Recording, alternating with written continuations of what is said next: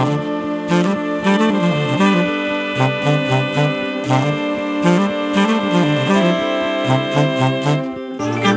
ッドバイブスミッドナイトラクザ by 倉園慶三こんばんはただいま6月16日金曜日の午前1時12分ですね。あの実はこの番組がですね、えー、もうすぐ1周年を迎えるということが分かりましてね、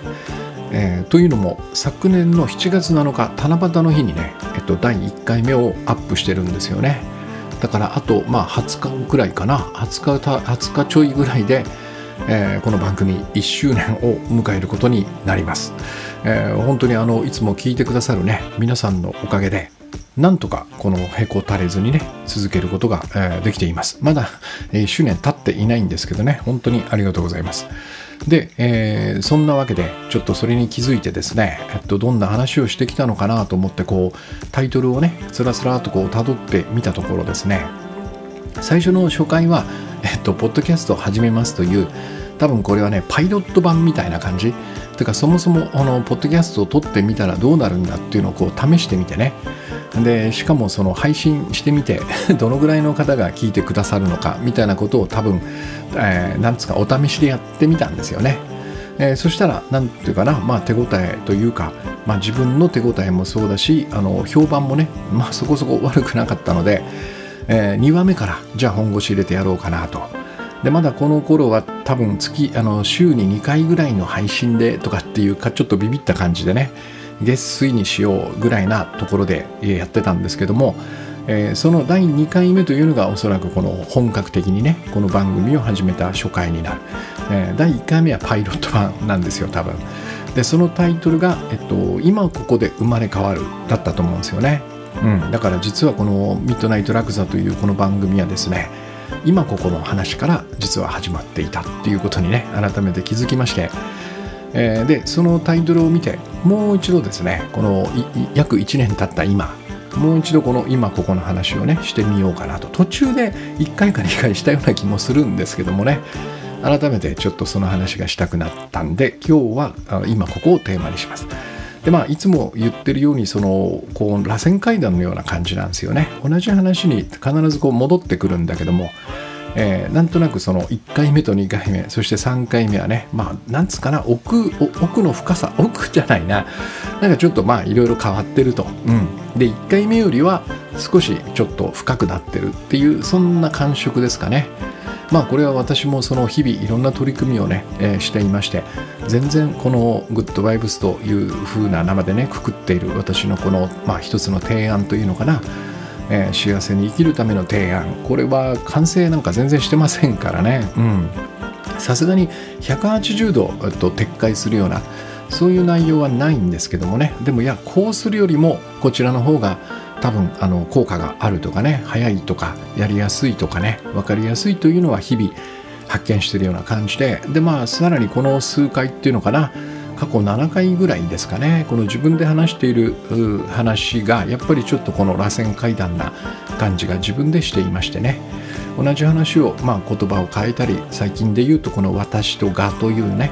この2つのこの言葉をこう出してきたりとかっていう中でまあ私もこう楽しくね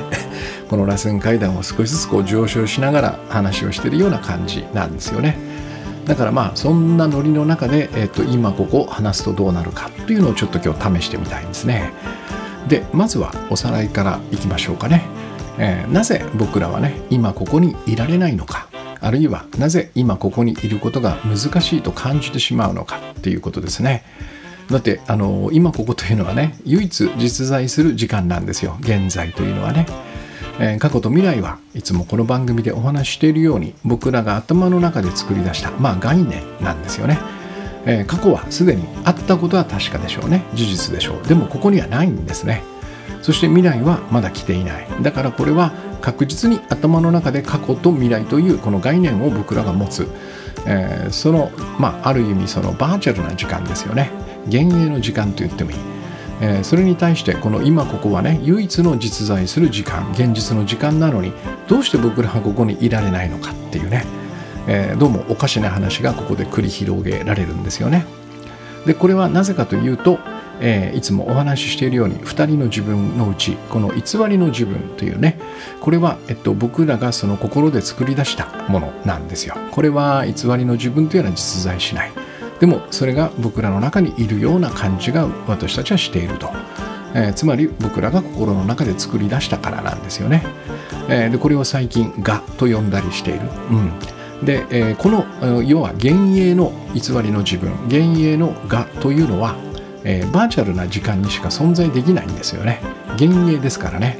だからこの偽りの自分ががですね自分自分がその存在する時間これを作りたいということで僕らにその過去と未来というね、えー、実在しない時間について考えさせるわけですね。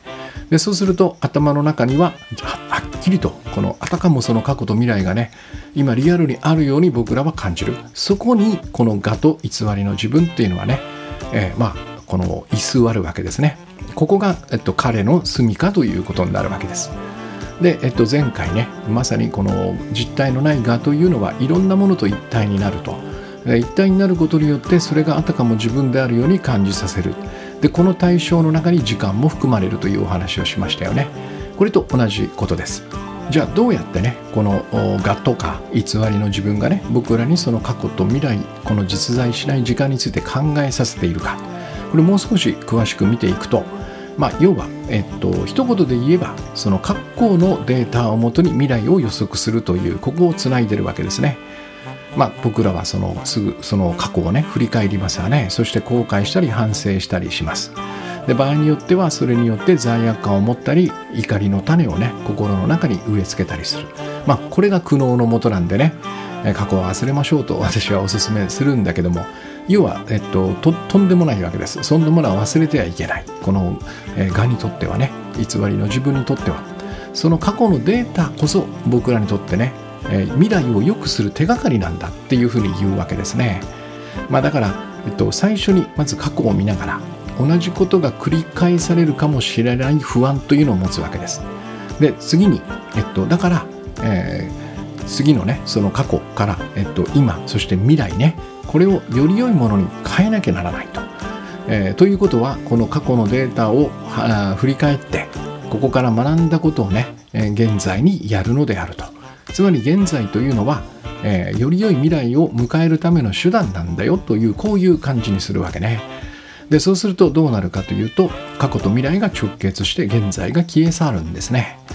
うん、なぜかというとこの現在というのはね今の仕組みの中で言うとまさにこの過去の代償を支払う時間になるわけですね。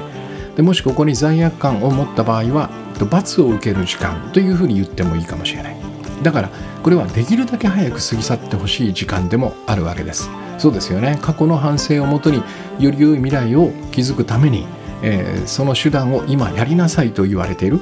えー、これは、えっと、過去の代償を払ってますよね。うん、だって過去にもしそういうその何て言うのかな振り返って反省したり、えっと、後悔したりすることがなければ、えっと、そのようなことはする必要がないわけですね。でもこの偽りの自分はね何とかしてこの現在という時間を消し去りたいんですよ。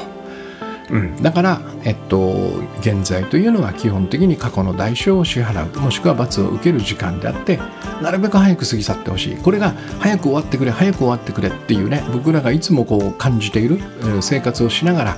生きていながら何か目の前のことを早く終わらせたい早く終わらせたいと思う、まあ、原因でもあるわけですね。えー、で言い換えるとこの現在というのは、えー、その過去から、えー、さっき言ったね同じことが繰り返されるかもしれない不安というのがこうやってくるわけですね。えこれを現在はひたすらそれを感じてる時間って言ってもいいかもしれない。うんえ多くの場合現在はひたすら恐れや不安もしくは罪悪感を抱く時間になってるわけですね。えー、その上その過去の代償を支払わされてるっていうだから早く過ぎ去ってほしい時間になってしまうんですね。うん、だからとてもなんかあの不安が取れないとかねいつもなんかこう漠然とした不安を抱えてる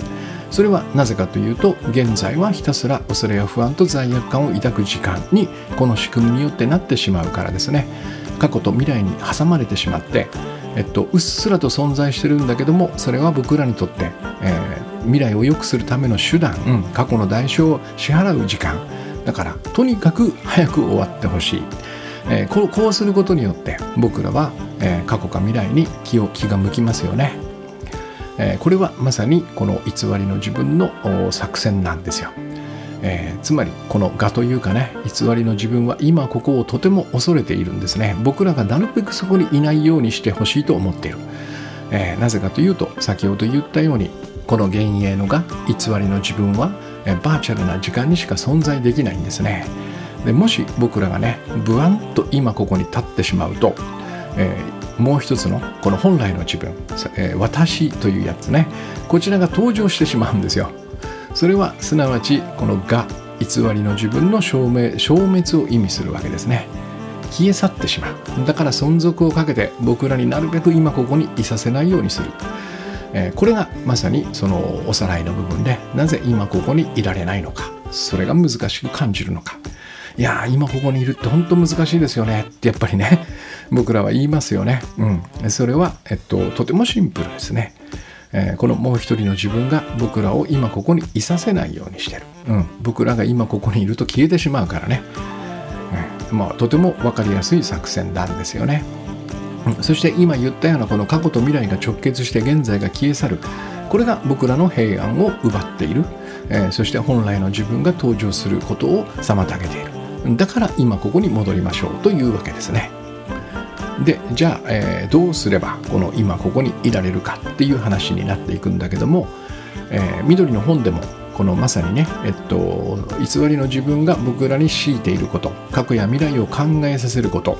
この反対に行くということを、まあ、このやり方をお勧めしたわけですねつまり過去や未来についてできるだけ考えないようにするということ、うん、考えてしまうと今ここにいられなくなる、うん、だから考えなければおそらく今ここにいられるでこれはまあまあ、えっと、効果はあるんですね。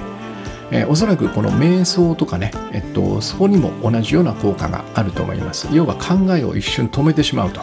そうするとそこに残るのは、えー、唯一のね実在する時間今ここしかないのでね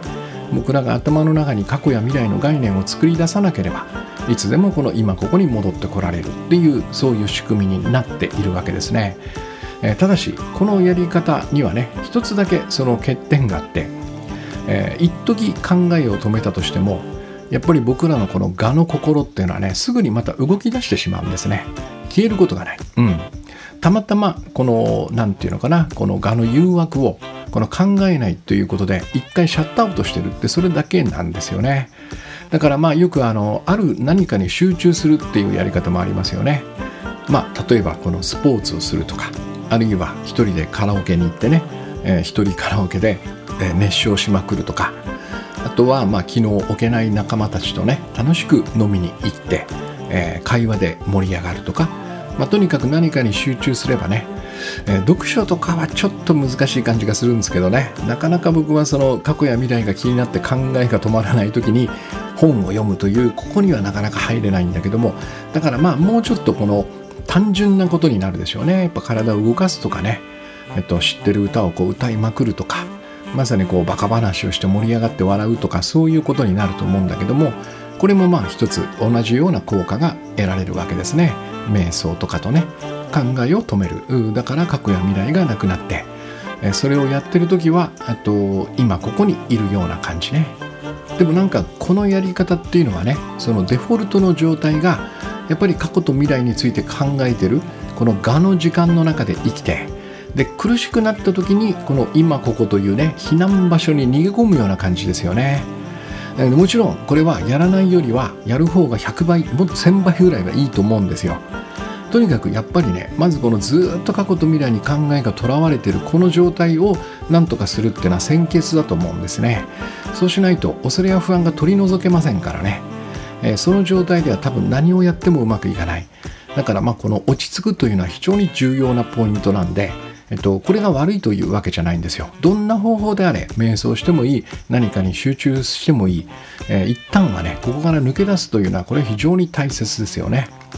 でこれはまあそのなんだろう鎮痛剤で一回痛みをね沈めておいた方がいいっていうのと似てますよね。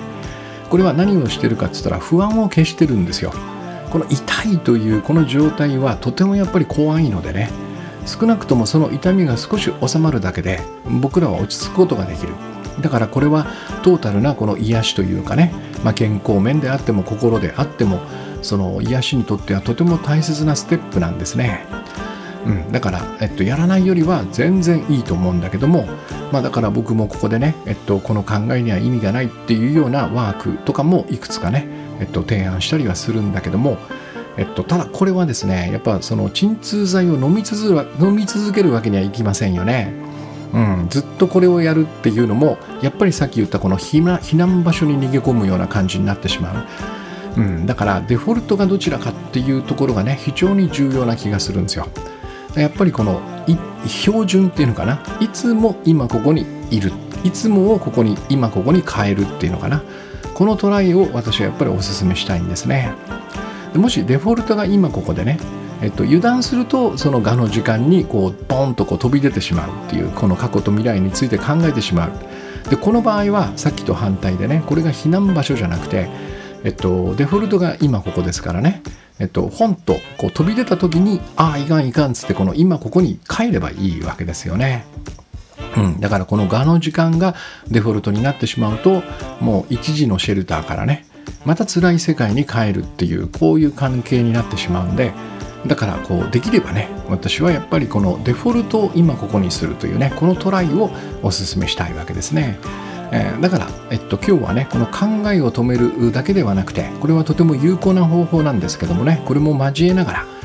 ともう少し別のアプローチでねこの自分と世界の捉え方を変えて、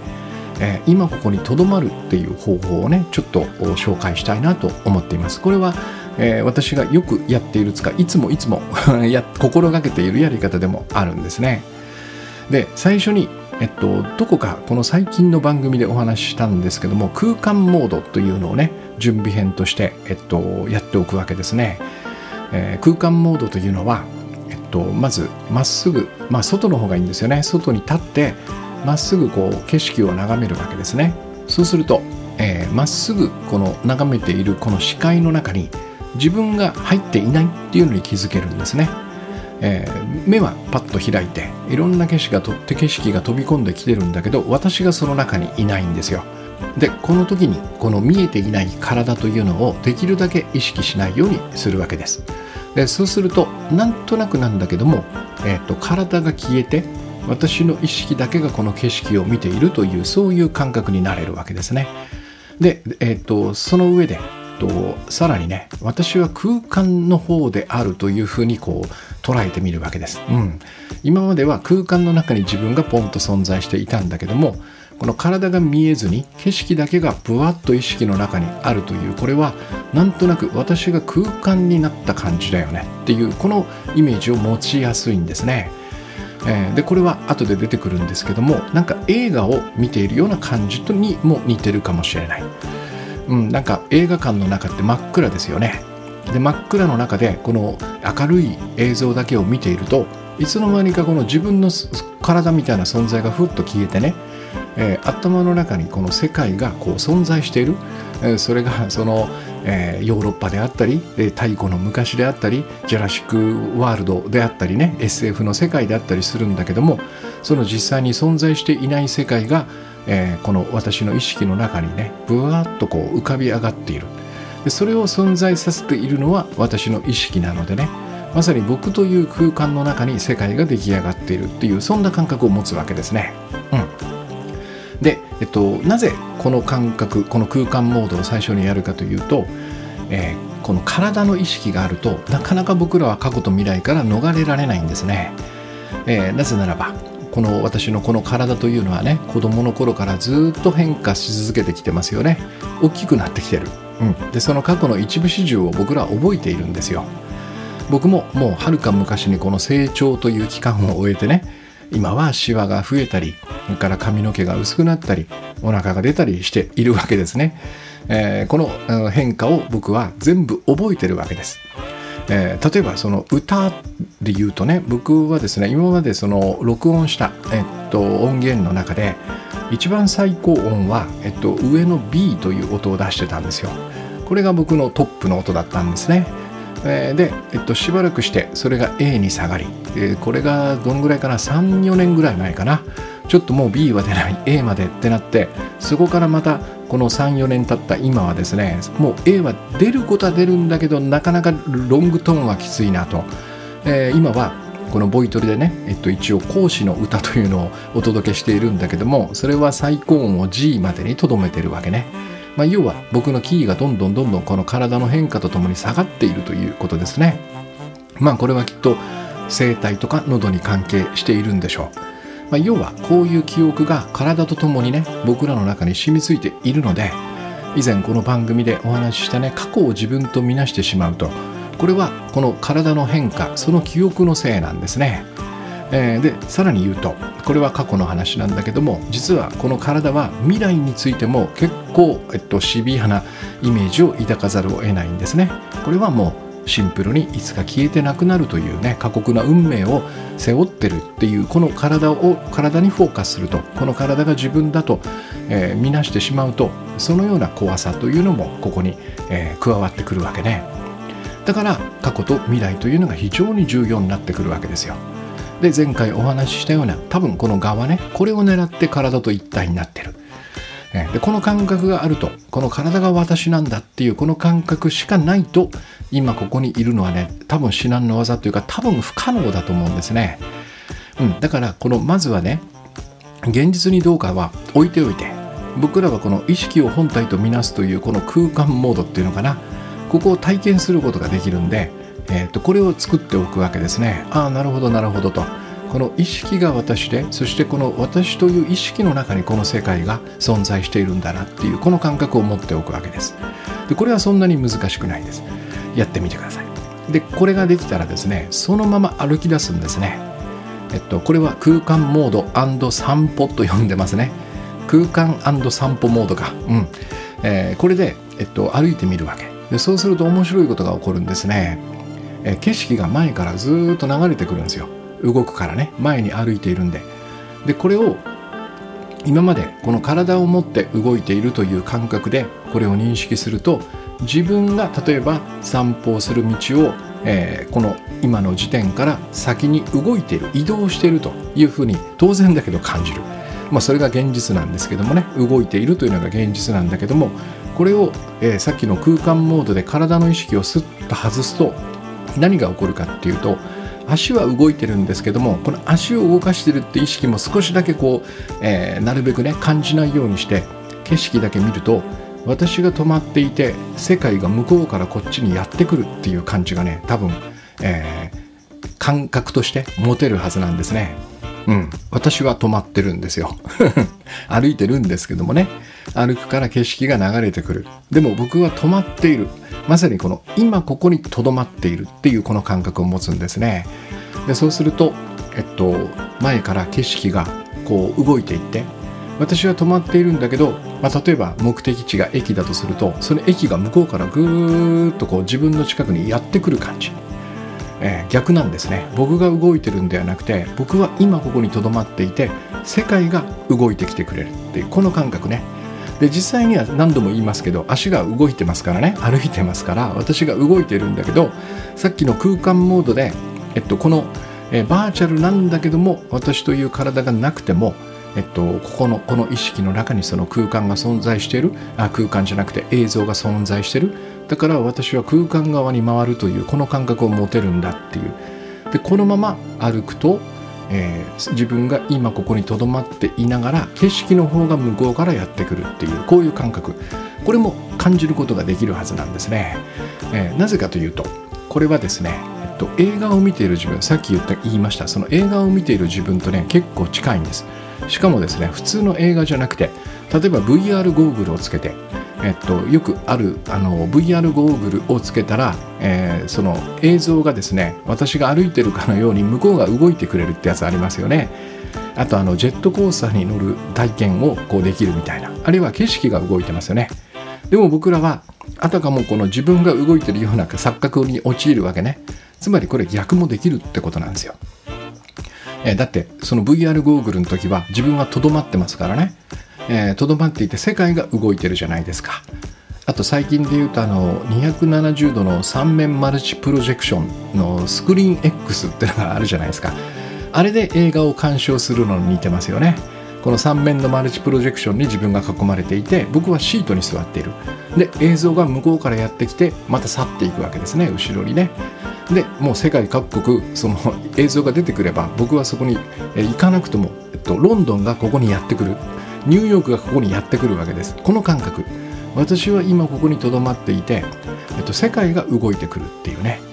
自分を今にとどめて世界が勝手に動いている感覚です。でこれもう一つ何に似てるかっつったらあの音ゲーのね太鼓の達人あれに似てるんですよ。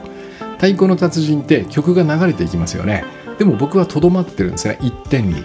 えー、要はあれマークでここに来たら叩けっていうとこにとどまっていて曲の音符がそこに来たらポンと太鼓を叩くわけですよね。あれと同じなんですよ。自分はとどまってる。曲が流れているって感じね。音楽をやってる人であれば譜面というのがありますね楽譜。えっと、これを普通は自分が動いて追っていくわけですよ。えっと、1小節目2小節目っていうふうにね。そうではなくて私はとどまってる。譜面の方が勝手に動いてきて今あなたはこの音を出してねこの音を出してねこの音を出してねって言って向こうからシグナルが来る。そこに合わせて太鼓の達人のようにドレミというふうに吹くというあの弾くというそういう感じね。うん、この太鼓の達人もしくは VR ゴーグルスクリーン X みたいな感じで世界を捉えるということですね。これを散歩モードでまずは体験するわけです。とても簡単ですよね。歩きながらおお世界が向こうからやってきて去っていくぞっていうね。これはそんなに難しくない。空間モードの次が空間散歩モードですね。でこれがなんとなくつかめたらえっと、これを体験するには私が今ここでその感覚を持っていないと成り立たないっていうことに気づけますよね。一瞬でもこの雰囲気をポンと解いた瞬間にいつもの自分が歩いているというところに戻されます。そうではなくて今ここでしっかりと自分をポンととどめてそして景色が流れてる。これをしっかり見ていないとこの感覚は持てないわけですね。それも確かめながらね、えっと、散歩してみてください。そして自分がとどまっていて景色が向こうからやってくるというこの感覚をつかんでみてください。でこれが分かったらですねあそういう感じだねっていうねなんかつかめたらですねえっと、これを仕事とかねプライベートとかあらゆる行動に、えっと、応用できないかなっていうふうに考えてみるわけですね、えー、例えば、えっと、すごく分かりやすい例で言うと、えー、Excel に何かえっとデータを入力する機械これがあったとしますよね。で普段は僕らはこれこれをどう捉えているかっていうとまさにこの広大な Excel シート。Excel シートってめちゃくちゃ広い時は広いですよね。これを、えっと、自分がこの上下左右に動き回ってデータを入力している感じねで、えっと、同時に多分このデータを入力しながら始まりと終わりの時間っていうねいつから始めてここまでに終わらせなきゃいけないとかねこの時間の重みも感じてるはずなんですね。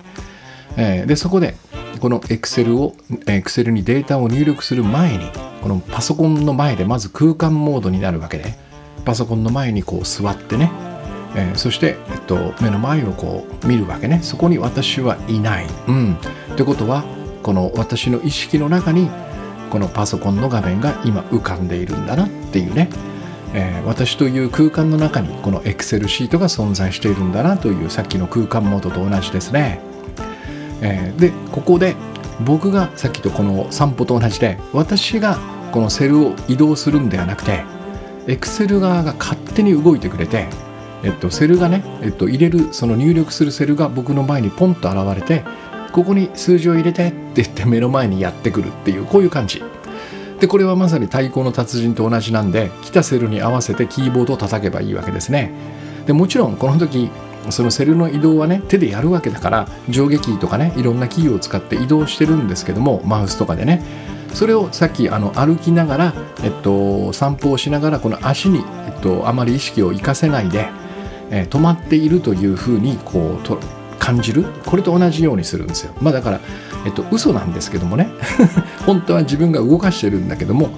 えっと、そうじゃなくて私はと止まっている。エクセル側がスッスッスッと今ここに入れてここに入れてここに入れてっていうふうに、えー、向こうからやってくるというこの感覚を得る。でこれも同じように今ここにいないとこの感覚が持てないわけですね、えー、文章を書く時も同じで同じです。えっと、普通は1行目から最終行まで自分で動いてこの行を動いて文字を埋めていく感じ。でこれをと今ここにポンととどまりながらエディターが僕の前に空白の行をボンと運んできてくれてここに書いてっていうこの頼んでるこの様子をイメージするんですね。でそうすると面白いことに、えっと、普段このね自分が動いてこのデータを埋めてる自分が動いて空白の行に文字を書き込んでる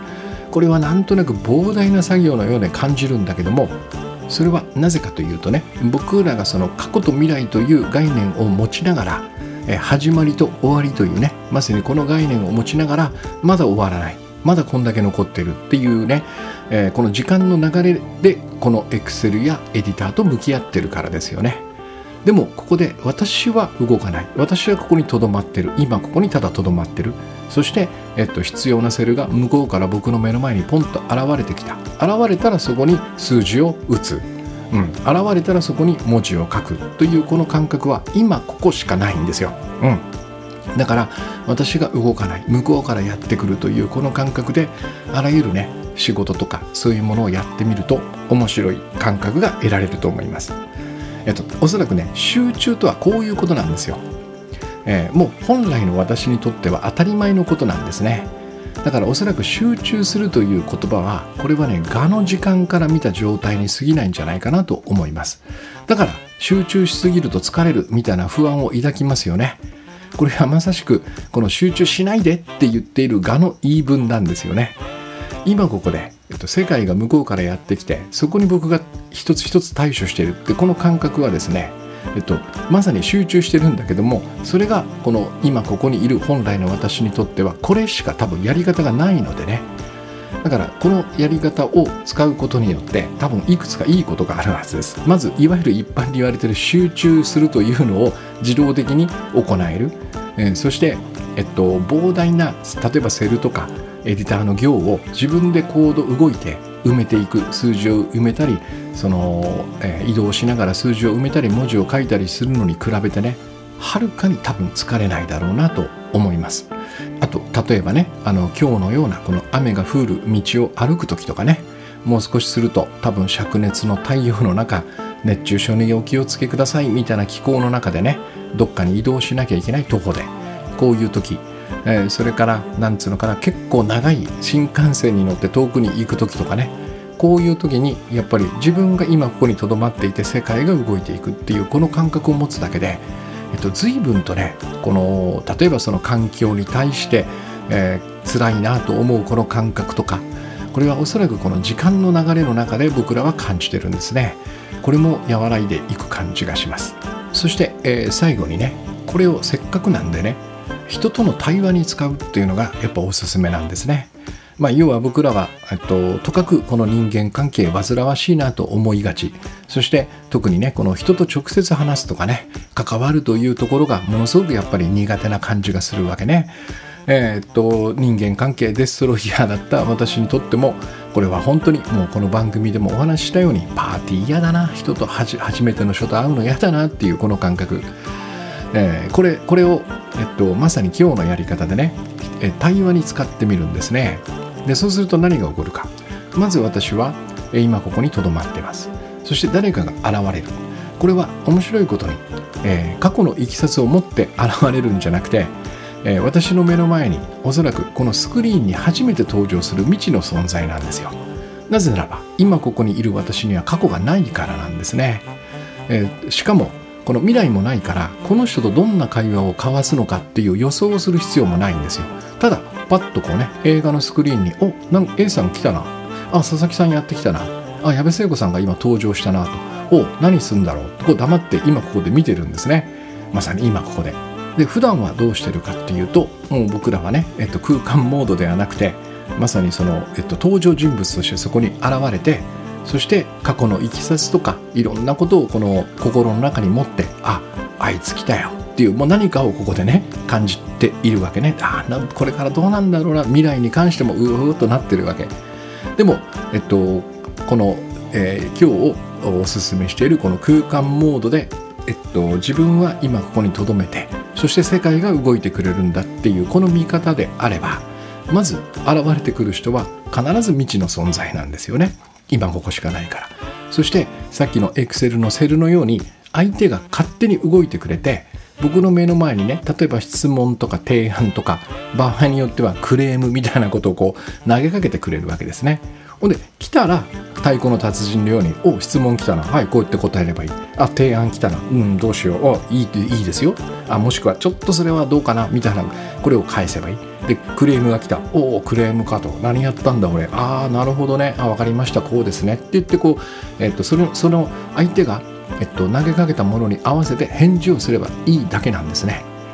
でこれって、えっと普段のやり方と多分まるで違うわけです。私は今ここにいる。そして向こうから人がやってきて僕の目の前に質問提案クレームみたいなことを投げかける。太鼓の達人のようにそこにポンとね何か返事をするっていう。たったこれだけ。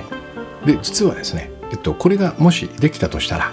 えっと、最近私がお話ししたね、えっと、過去を忘れる。それから、えっと、未来についての答えを持たない。それから、まあ、罪悪感を持たない。えー、そして、えっと、例のこの白紙のタグにね、えっと、勝手に自分の説明を書き込まないというね、えー、これが、えっと、同時に多分実践できるはずなんですね。えー、なぜならばこの過去も な、え未来もこの今ここにとどまって、えっと、向こうからいろんなことが現れてくる。それに対処する。この自分には過去も未来もないわけですね。そしてと白紙のタグにこの説明を書き込むまあこれは意味付けなんですけどもねこの根拠となる過去がないんですね。ということは書く理由もないし、えー、書けないということです。あこいこいつ来たなとあこれはこういうやつだみたいなことを書く理由も根拠もないわけこれは全部過去にありますからね。うん、でしかもですよこの今ここにとどまっているこの私は何かというと本来の私なんですね。えー、偽りの自分がというのは、えっと、過去と未来というバーチャルの時間を作り出してそこに存続する、えー、影のような自分。そして今ここで、えー、さっきの空間モードそして、えっと、空間散歩モード世界が動いて私は今ここにとどまっている。この私はですねもう本来の私なんですよ。でそうするとえー、以前もお話ししたようにこの本来の私というのは自分で自分を定義する必要がないんですね。そもそもこの私とは何かって考えたところからこの偽りの自分とかが、えっと、生まれてきてますからね、えー、しっかり今ここに実在しているというこの私を定義する必要がないんですね。これが、えっと、本来の私の素晴らしいところ、えー、ということはこの私はですね同時に他の人を定義したり評価したり判断するしたりする必要もないということなんですね。でこれがまさに本来の私から見る人の見え方であり本来の私の人の関わり方なんですね。人との関わり方、えー、つまりこの今ここにとどまり世界を動かす、ね、僕の周りに、えー、いろんな人が現れてきてそこに一つ一つ今ここで目の前で対処する。ってこのやり方は人間関係の見え方も一変させてくれるっていうことなんですね。うん。えー、ぜひぜひですねこの私はとどまり世界が動いてる。ねこれを人にこの適用してみるっていうかな人でやってみるっていうのをまあこれはまあ順番としては最後ぐらいがいいんですけどもねまずはその散歩してエクセルやってそれから文章を書いてねその他まあなんかこう洗い物とか掃除とかそういうのをやるのがいいのかもしれない。そしてなんかこの言い方というかねこのあり方って悪くないなと思ったら是非人で試してみてください。その時に自分とは何かっていうこの定義をしなくていい私が現れその私は同時にね人を、えー、評価したり判断したり、まあ、意味付けをしたりこの過去をもとにね、えー、それをやる必要がないということ。これによって随分と恐れや不安そして人と関わる上で感じる罪悪感みたいなものねそういうものから解放されるんじゃないかなと思います。まさに人間関係も、えー、一変させてくれるというやり方じゃなんじゃないかなと思います。でこれをですね、うん、と考えを止めるとかではなくてね日々のこの暮らしの中に取り入れていけばいくほどえー、まあ最初はね忘れてしまうんですけどもね気がついたらおっとっとと俺は今ここにとどまっていて世界が動いてるっていうこの感覚に戻っていくとですねだんだんだんだんこのこれはさっき言ったように集中とほぼ同じでねそして疲れない集中。その上にこのパフォーマンスもねおそらくこれよりいいパフォーマンスはないと思う。そして恐れや不安は多分最小限。基本的にはないでしょうね。このモードで動いている限り恐れや不安というものはないでしょう。もちろん罪悪感もないでしょうね。えー、よかったらちょっと少しずつでもいいんでねトライしてみてください。僕はこれ楽しいなと思っていつもやってます。まあまあまずはね散歩モードから試してみてください、うん。まあ、まとめるとですねこのとどまっている今ここにとどまっているということは私は動いていないということでもあるわけですね。なんかあの回転寿司でもいいかもしれない。回転寿司のカウンターに座ってるんですね。えー、で、えっと、レーンがぐーっとこう回ってくる。私は動いてない。レーンが勝手に動いてくれる。で、えー、何がやってくんのかなって待っていておこれになんかしようこれになんかしようもしくはこれはもう流しときゃいいやっていうふうにねまさに太鼓の達人のようにこの反応していくっていうこのやり方。これ私は動いてないんですね。このさっき言ったこの楽譜をその辿るんではなくてね楽譜が向こうからこの音出してと言ってくる。そしてエクセルが、えっと、入れてほしいセルがね僕の目の前にポンと現れてそこに数字を打つ。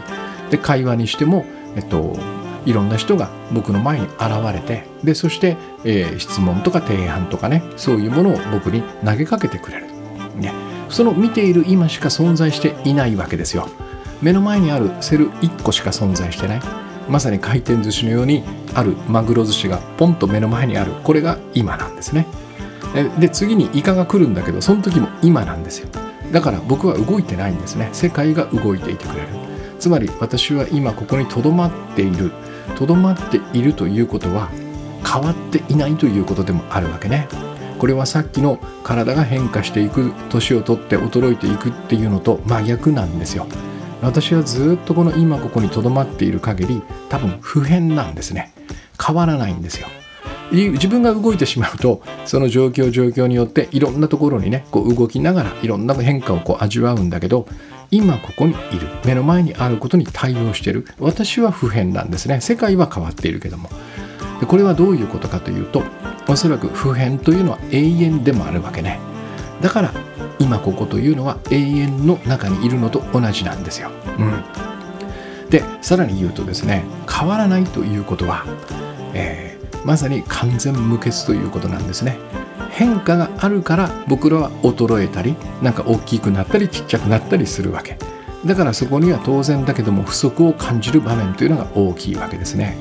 変わらないということは今ここにいる永遠の時間の中で変わらないということはこれがまさに従前従備ということなんですね。全てが揃っているということ。そして、えー、もう一つ変わらないということが愛そのものであるということなんですよ。